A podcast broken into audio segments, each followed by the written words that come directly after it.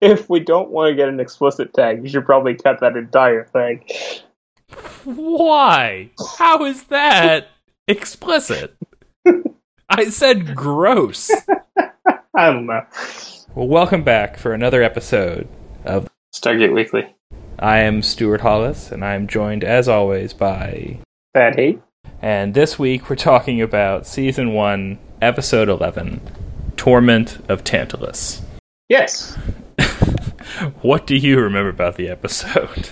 I remember it pretty well. This is this is one of my favorites of season one, so I've seen it several times. Fair enough.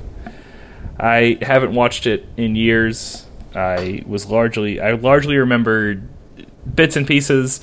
I the diving suit frock that he wears for most of the episode stood out.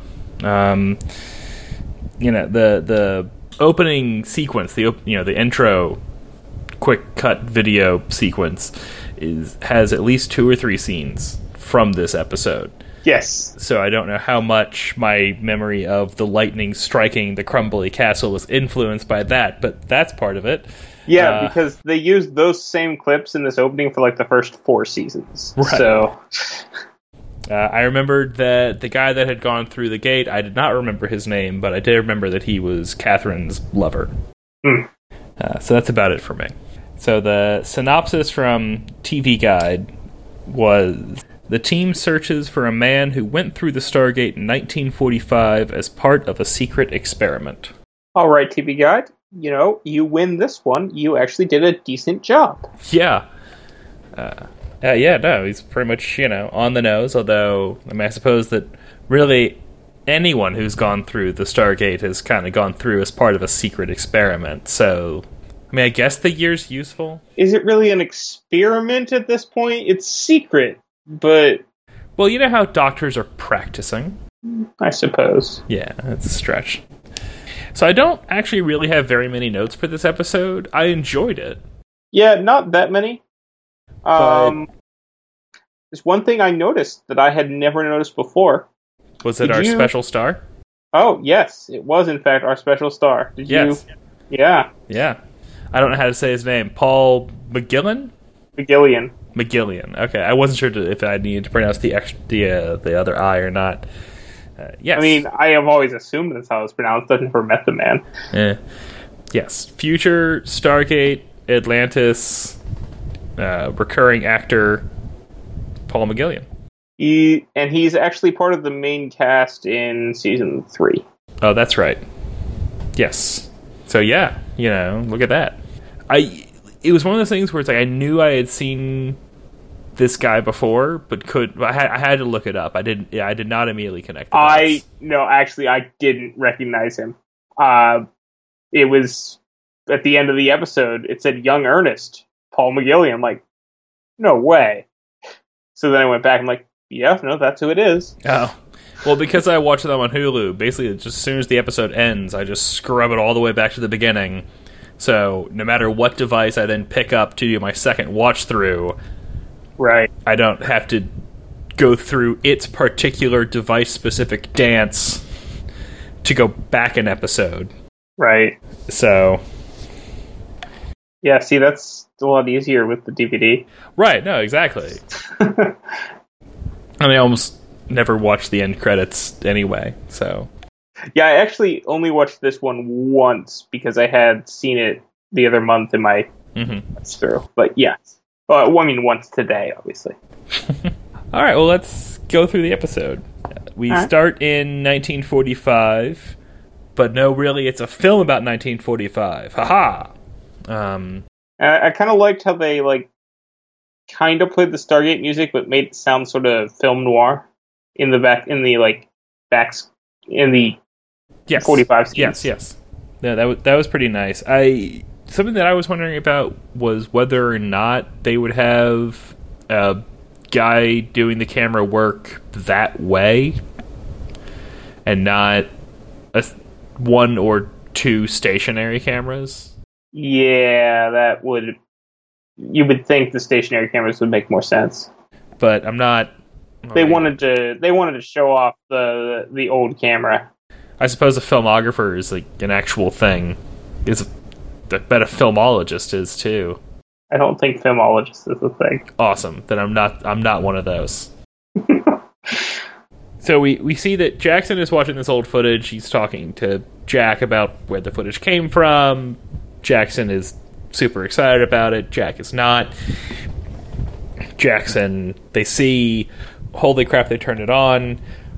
But if they could turn it on once, why didn't they turn it on ever again? Why did they stop? And then we see the guy go through, the gate cuts out, the hose is severed. But I feel like they never answer the question of why did they stop? Yeah, they. Yeah, that's. I mean, I can I can understand why they might not want to send another person through. Right, but Why wouldn't they have? Yeah, kept doing things. Maybe sent something after the person, yeah, like supplies or something. I guess they probably were assuming he died. I guess, but I, I, I mean, they could not have known about the fact that the gate is one way. In fact, I don't even know if we technically know yet that the gate is one way. I don't know if we know that or not. I honestly can't remember if it comes up in the movie. It's always it's always been in both the movie and this that it's the gate turns on, they walk through, the gate turns off shortly after they're done walking through. Yeah. Well, th- they had no way of knowing what was on the other side of the gate, if indeed there was another side to the gate. They may not have even known there was another side. They may have just thought he was exploring the puddle. Right. So when the gate shuts off and the oxygen's cut off, they probably just assumed he was dead. But still, you know, just keep working at it. Mm. Don't just and the room that it's in is obviously just the gate room set redressed. Yes. and I I don't know if we're supposed to get the idea that the gate has always been in Cheyenne Mountain, but the idea that Cheyenne Mountain's always been there is silly because I don't think because you know Cheyenne Mountain is actually the stand-in for I forget the name. It's the stand-in for Cheyenne Mountain. No, I thought it had a different name. I don't think so. It's where NORAD used to be based. Yeah, is NORAD not still based there? Uh, it wasn't. Cheyenne Mountain was closed until a year or so ago, where it was reopened for something. It was it was about five or so years ago. They closed the facility, and then they reopened it maybe two years ago. Okay. Yeah, no, it's Cheyenne Mountain both times. What am I thinking of? The Cheyenne Mountain complex was built in 1961. Okay, so that answers that question. But it's gonna it's gonna bug me for a while as to what the slight difference is between Stargate and the real world with regards to the mountain. There's something about it, other than the Stargate being inside the mountain. Oh, so that's there in the real world too. But maybe like maybe it's like the name of the nearby town Colorado Springs. or something. You know, something about it's thrown. Like I feel like, oh well. So yeah. So even the idea that it had been there the whole time is obviously wrong because it hadn't been constructed yet. Right. So that just kind of I don't know. It threw me off more than it should have since we haven't even gotten to the intro sequence yet. But we go through our intro sequence with scenes from this very episode. Yes. Okay, good because you hadn't like said like done made any Uh, noise. I'm sorry. I was reading the history of Cheyenne Mountain.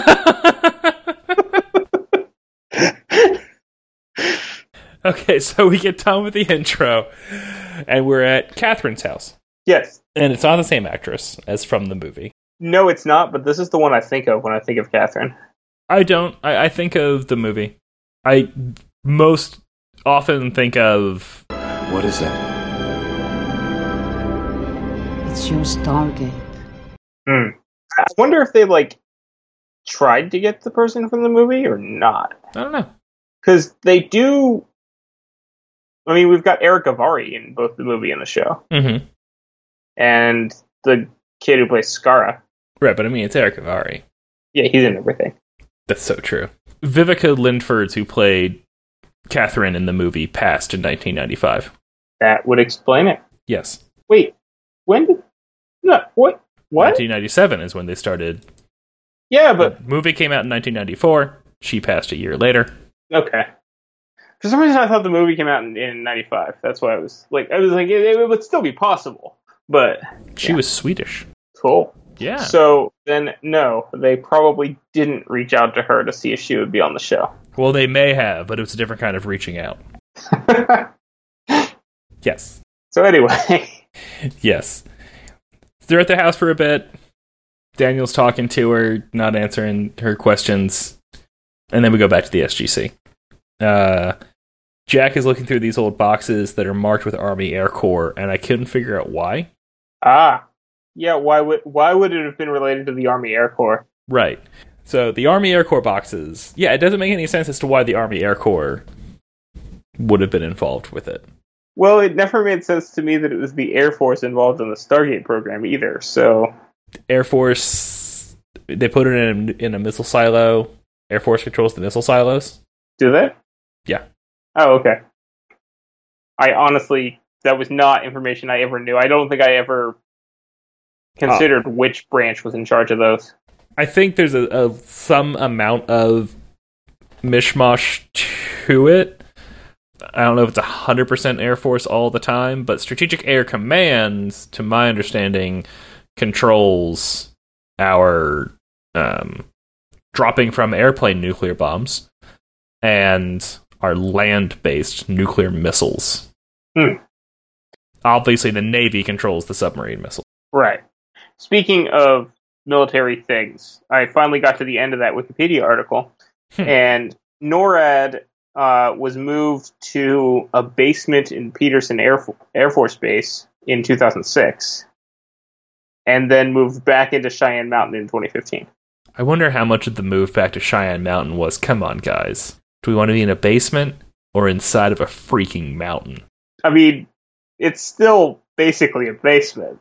Yes, but it's a but it's like the mountain's basement. Yeah, like I, I kind of wonder. Like, I guess it was probably like a cost saving measure, but I don't know. Maybe they had to move out so they could do renovations on the complex. Hmm. Who knows? Someone. Anyway. knows. Yes, I'm sure someone knows. Jack is going through the boxes. General Hammond comes in. They like, hey, have you seen Jackson? Nope. Okay. Back to Catherine's house. Then yeah, uh, Catherine's annoyed that Daniel didn't tell her that they've been going through the Stargate, and he told her it was classified, and then he, you know, gets on her by saying, "Well, you never told me they worked on the Stargate in nineteen in the in the 40s." But Mhm. I, I apparently cannot speak, but yes, that's what I was saying. Okay. And then she says she talks about how Ernest, Mhm. her, you know, fiance, maybe. I don't know if they ever definitely wanted to be fiance because they had the flashback where he talked, where she asked him if he talked to her father. Jackson, I think, later calls him her fiance as part of the justification for why they should go through the gate, which is pretty tenuous justification in my opinion. Yeah, you know, it definitely is Paul McGillion. Anyway, his he his face is his face changed a bit in the like ten years. Yes. between this and anyway uh we get that flashback where they're where ernest and catherine are talking and we we have actually we go back and forth a bunch flashbacks and whatnot and eventually yes uh, daniel brings catherine back to stargate command and Hammond is pissed. yes but as with that episode a few episodes ago Thank you. I don't remember which episode it was. Uh, oh man, I'm trying to remember. Doesn't matter. Just, you know, get to your point. um, Jackson goes into a long diatribe about why they do need to go to this planet, and Hammond's like, "Yeah, you already made your point. I, I agree with you." Yes. Which happens in an earlier episode this season. Yes. When Jackson is making the point about the anthropological importance of their missions. Yes, but I don't remember which episode that was. Yes. I do remember, obviously, but I don't want to tell you. so, oh no, it was uh, Broca Divide. yes, of course. That was what I wasn't telling you. Um, then we do see that hey, they actually they listened to us complaining in the last episode, and they sent a MALP through. Yes, and Fred. yes. So something that I noticed from everyone giving their reason why they should go through the gate, except Teal'c, obviously, who does speak, but only when it matters. I can't remember. His, I can't remember his exact line. But Jackson had said the Goa'ulds. We're back to this. Yeah, and I feel like of all people, Jackson is the one that wouldn't do that. Absolutely. It's just ugh. also the weird thing where Catherine is somehow knows everyone except Teal'c and to a certain degree General Hammond. She doesn't know him, but she doesn't make any remark like, "Gosh, Jack, I remember you being a lot more stern and no fun." So that that that felt a little odd to me. Especially, especially the you know when- Sam comes in and it's like, oh god, Cat-" and it's like, eh. Yo, when did Sam meet Catherine? Yeah, when she was figuring out the amount of power required to maintain a stable wormhole. Do you know how long it took her? Years? I don't think she said, but she. I think she actually said, "Do you know how long it took me to figure this out?" Right. Okay. That's what I was getting at. Okay, good.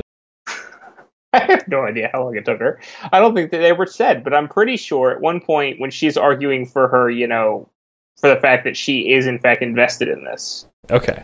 Anyway, Sure. anyway, we go through. We have them out. We have Fred, hmm and we have dust coming from the ceiling. And my thing with this, Mhm.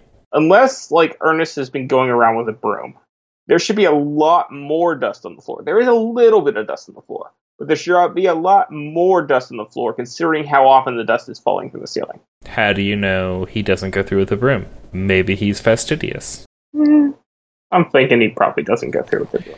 So, in light of a second watching, what stood out to me was they come in through the gate, they're checking out the antechamber, and Jack walks right up to the DHD, is looking at it, even kind of like leans on it a little bit, and then someone says something and they go back to their thing.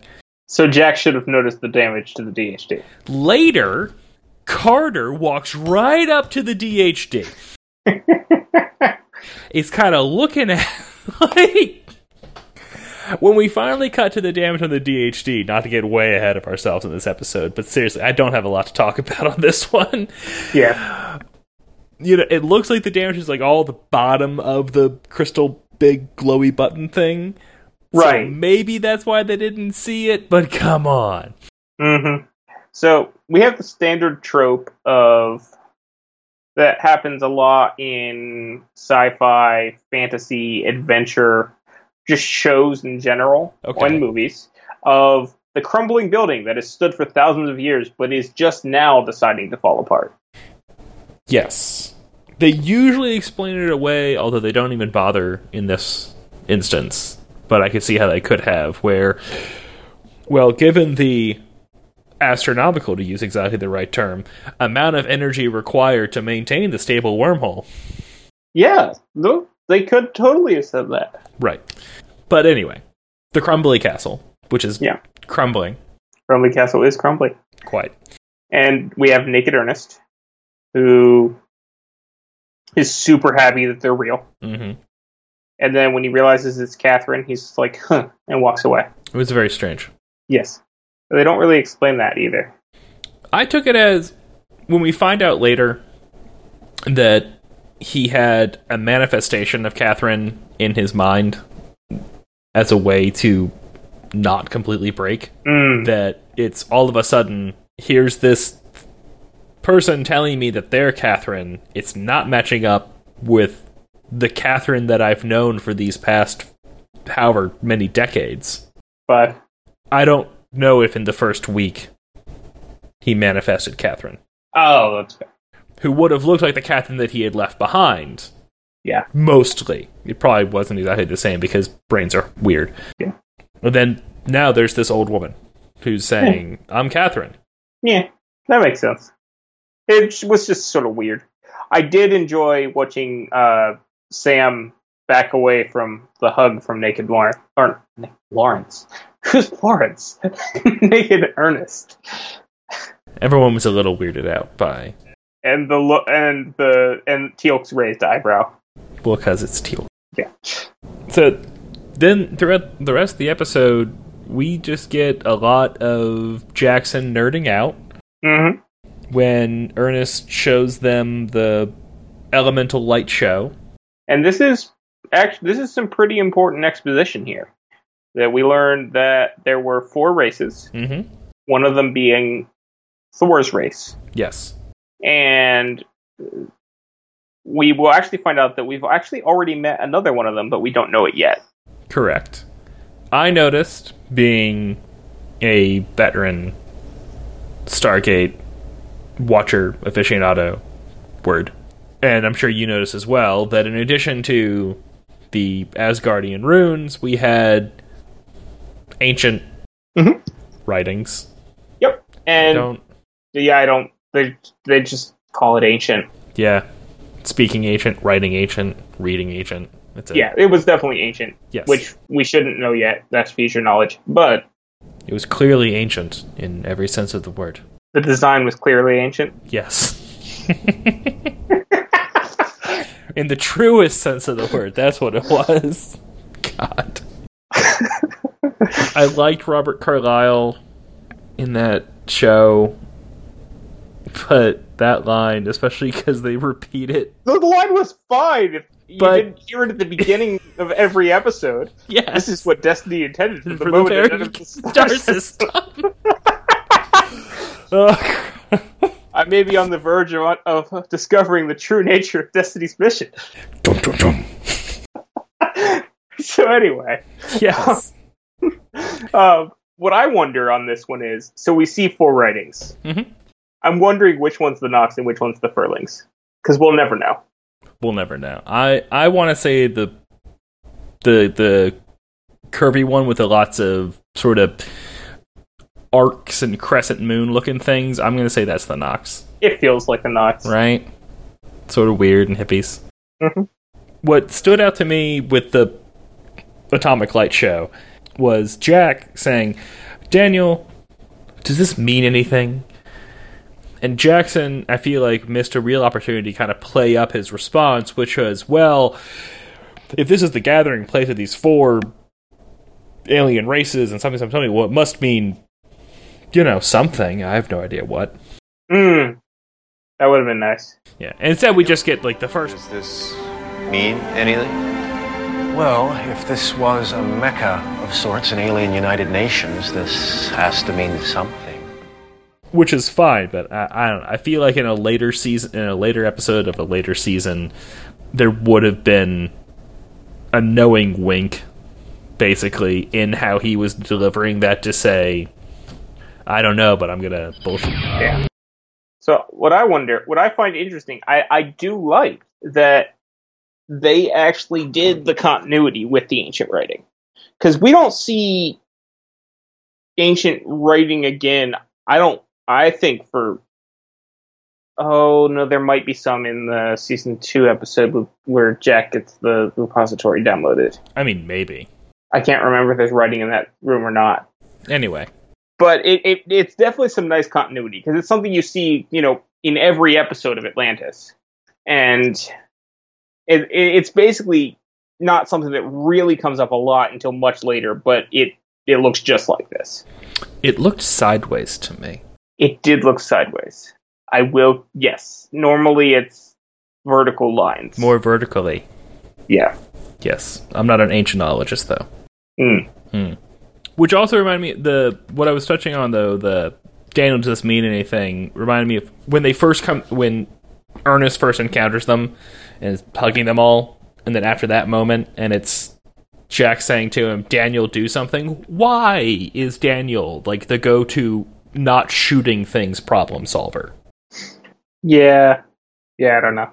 I would say the only other thing that I really touched on with all this was that we get to our end problem where not only is the DHD broken, then the storm is happening and the DHD falls into the sea like it, you know, like they do. So I'm gonna use a little future knowledge here. Bring it. Yeah, I mean, it's not the first time we've done that this episode. True. Uh, I'm positive in a later season they talk about how capacitors of the Stargate itself hold enough charge for one manual dial out without an external power source. hmm. That said, they have definitely used external power sources before. Yes. So I don't know. Also, we did get the the title of the episode. Yes, we did. I put down on my notes because in with my notes I, I indicate the various sets basically that they're Mhm. on. So Catherine South, CSHC, and I we never got a name for the planet, not even a designator in binary as generated by the computer. I think in the pat in the future when they refer to it, they call it Ernest Planet. I called it Tantalus, Hmm, that works too. But I think they call it Ernest Planet. and Ernest suffered the torment of Tantalus. Yes, he did. The only other thing that stood out to me was when they have to power the gate and they come down into the light show room and they're like Daniel step away from the from the box. We're going to blow it up. And this is now two episodes back to back where Daniel's like look at this cool alien tech and how it's going to change everything. Yeah we need to blow it up Daniel. Uh, but My weird my thought is why was their first thought to blow it up? And not to try to take it apart. I was wondering that too because I kind of feel like And they still didn't try to take it apart after they weren't able to blow it up. right. It's like, uh, well, Teal'c's staff weapon didn't do anything. I guess there's definitely no chance of an access panel or anything on this thing. oh well. Yeah. So yeah, they, they so then Jack has the idea to do the Franklin thing, Mm-hmm, mm-hmm. And they have to they they try to convince Daniel to leave, and he really doesn't want to. And they keep trying to convince. Dan- Finally, Jack is able to get him to come, Gross. and they get out in the nick of time.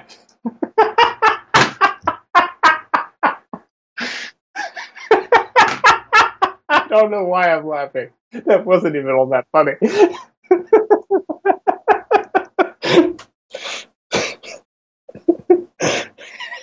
anyway, anyway, so then they do all go through the Stargate, Mhm. and what I found interesting, and we have the moment of the standard, you know, moment of suspense where are Jack and Daniel going to make it through or not? And we do get Walter, and he says wormhole is destabilizing, still no travelers. Who was he telling that to? Who was he telling that there were still no travelers? Because everyone in the room knows that there were still no travelers. I want to say that although they frequently describe it as instantaneous travel, at least in the movie, and I think we also got a little bit of this in one of the earlier episodes where they then reused a little bit of the movie's assets. We see that the computer is aware of the travelers dematerializing and rematerializing. Mm. So, uh, that's that's fair. The computer is operating fast enough that it can read what's happening in the gate even without the people being able to tell. And although they call it instantaneous, maybe it actually takes five seconds. Yeah, no, that makes sense because they do show sometimes like the the graph of the, of the gate activity. So yeah, okay, But as for who he's telling it to, he's telling it to anyone who's listening. No one is, which is what makes Walter sad. he is actually listed as Walter in the credits of this episode, though. Yes. He is not named yet. I don't Still believe. not officially named by anybody. but IMDb says he's Walter. it remind something about this reminds me a lot of listening to the West Wing Weekly and Janel Moloney, who played Donna. For Mhm. anyone who's not you Right? Yeah. and may not have been aware of this, Donna was a seven season cast member. She was there the entire time. Janel Moloney was on the show as Donna the entire time. Uh, I think right from the very first episode. Was she in every episode? I don't know about that. I don't know if anyone was in every episode. Yeah. other than the pot- you know, possibility of a very small pop in.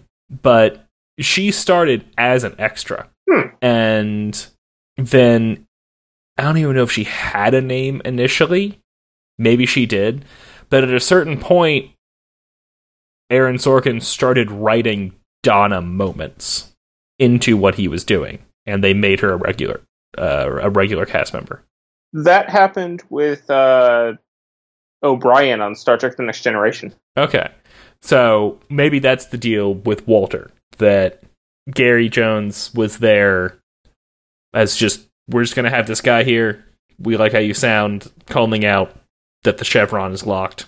Yeah, actually, that works better. Uh, the Colm, uh, Colm Meaney, uh, uh, Gary Jones and Colm Meaney, I think, are, are a good analogy because Donna like was ac- actually became like even a named cast member Yes. later, whereas Gary Jones never was. He was just in a bunch of episodes as Walter. And the same was true on Star Trek: The Next Generation, at least for uh, Colm Meaney. He was He- never technically part of the main cast. Not on Next Generation. He was a main cast member on Deep Space Nine. Right, but- of course. Obviously. But no, on Next Generation he was not. Uh, but he was in a bunch of episodes. More episodes or fewer than Reg. Uh, way more. Uh, Barkley was only in I think four episodes, Hmm. maybe five. Mm, Uh, maybe more than that. Less than ten. Well, this has been your weekly episode of Extras Becoming Cast Members Weekly. so, what else stood out to you in this episode? I, I I'm done with my I'm notes. out of notes. Okay.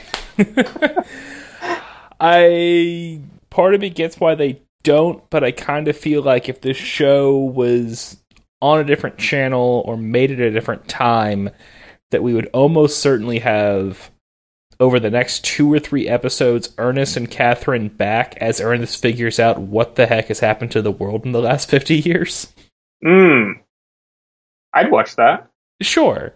But we do see Ernest and Catherine one more time. both of them? Yes. Okay.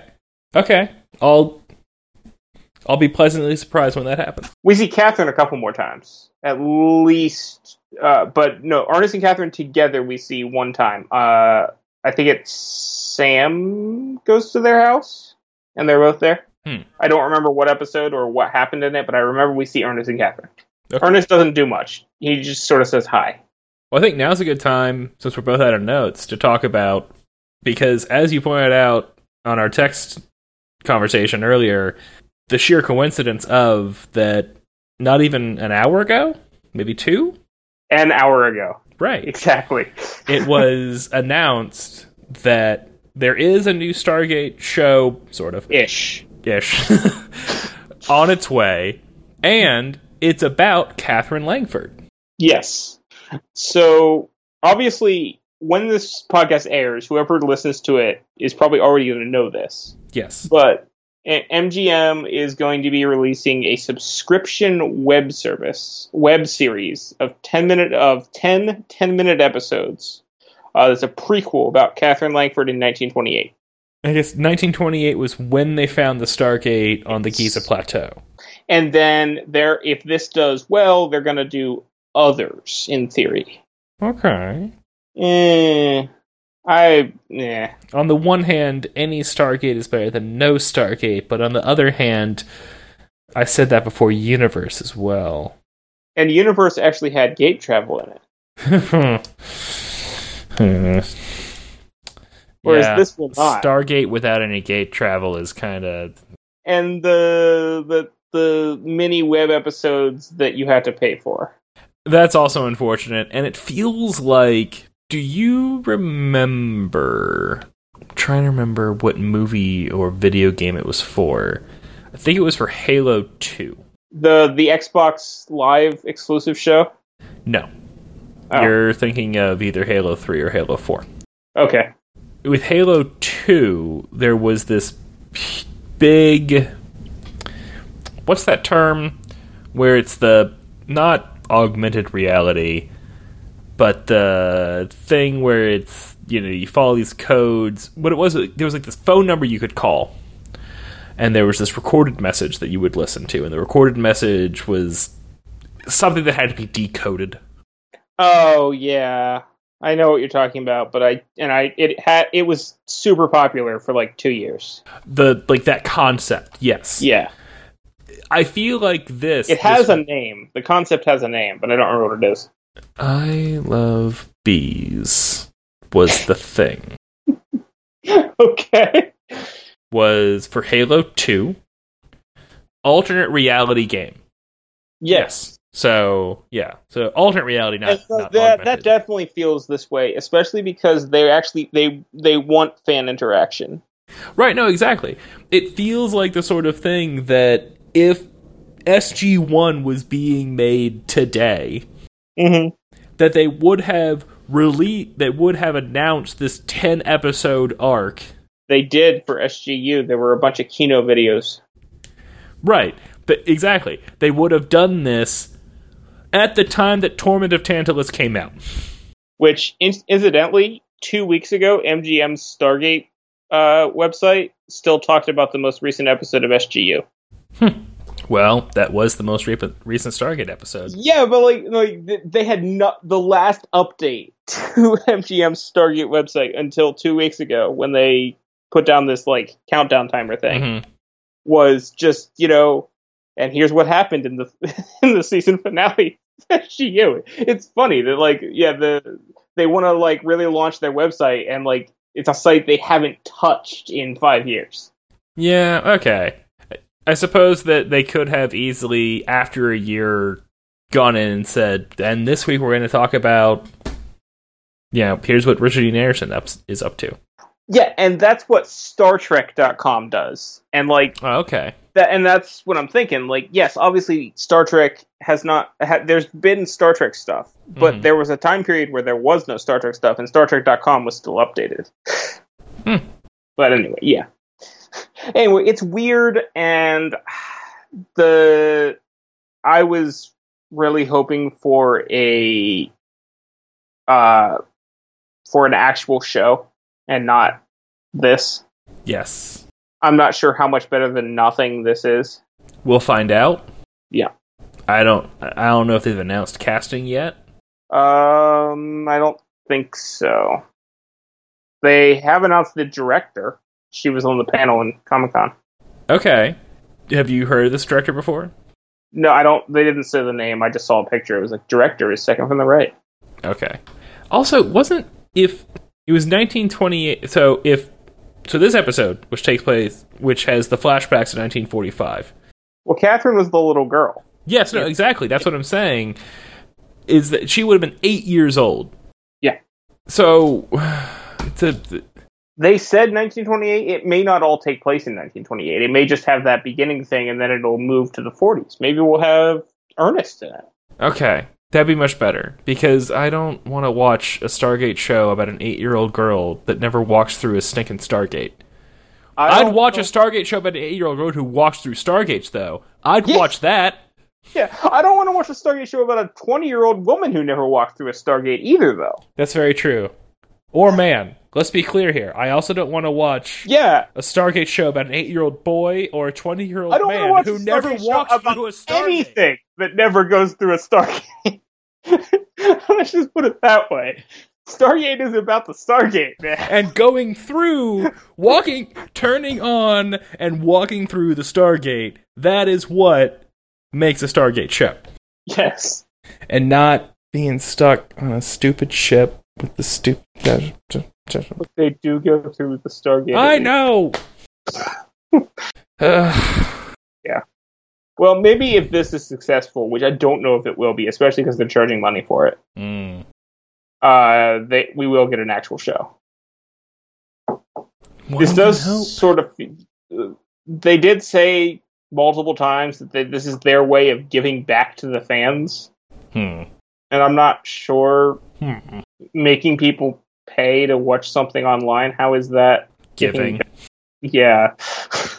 then they haven't announced how much it'll be. They said there will be some free content and some paid content. I'm willing to bet that these the actual like episodes are going to be paid. The first episode will be free content, Yeah. and then all the rest. Yeah, and I, and especially because this is just going to be on their website. This is this is worse than uh, CBS making you subscribe to their subscription service for the new Star Trek show. Oh yeah, yeah. This is this is much worse than CBS's deal because if you subscribe to CBS's subscription service, not only are you getting the new Star Trek, you're also getting all of the rest of the CBS shows. Going back to like the beginning of CBS, even. Really? Yeah. Hey, that's not so bad. I mean, I don't. There probably are some shows missing, but I believe there are, in fact, some like shows from the '60s on there. I'm not sure why I want to go back and rewatch early CSI, but hey, so long You as the could. option's there, right? You can watch CSI for the '90s. Sweet. I think CSI started in the late '90s. I think you might be right. Very early 2000s. I I want to say it probably started in '99. Hmm. But all right. So that was the show. Uh, next week, Gonna be Bloodlines, yes, next week we are watching Bloodline. which, which is a rarity based on the episode title. I have no idea what episode this is. I didn't know either. I, but since I had to go to IMDb to look up other things about this episode, Oh, is it Rya'c? it's Rya'c. Yeah. Okay. Yeah. But I had to think about it for a second. much more importantly, the first episode with Bra'tac. Tony Amendola. Damn right. So, thank you for listening. Um, sorry if we didn't talk about whatever little thing you noticed in this episode, but like I said, I enjoyed this episode a lot. I just didn't have a lot to talk about. Yeah. You can find us on Twitter. I'm at Gamicus. I am at Tyrannicus. The show is at Stargate Weekly. We are also at StargateWeekly.com, where we have all past, present, and future episodes of the show and anything else that tickles our fancy. Like, you know, we'll just like have a link to the MGM Catherine Langford show. Yeah. Like, like, like we won't rehost it. That would be pi- that would be bad and piracy. But we'll just have a link. You can click it and go and give MGM money and not us. And that's the show. Yeah.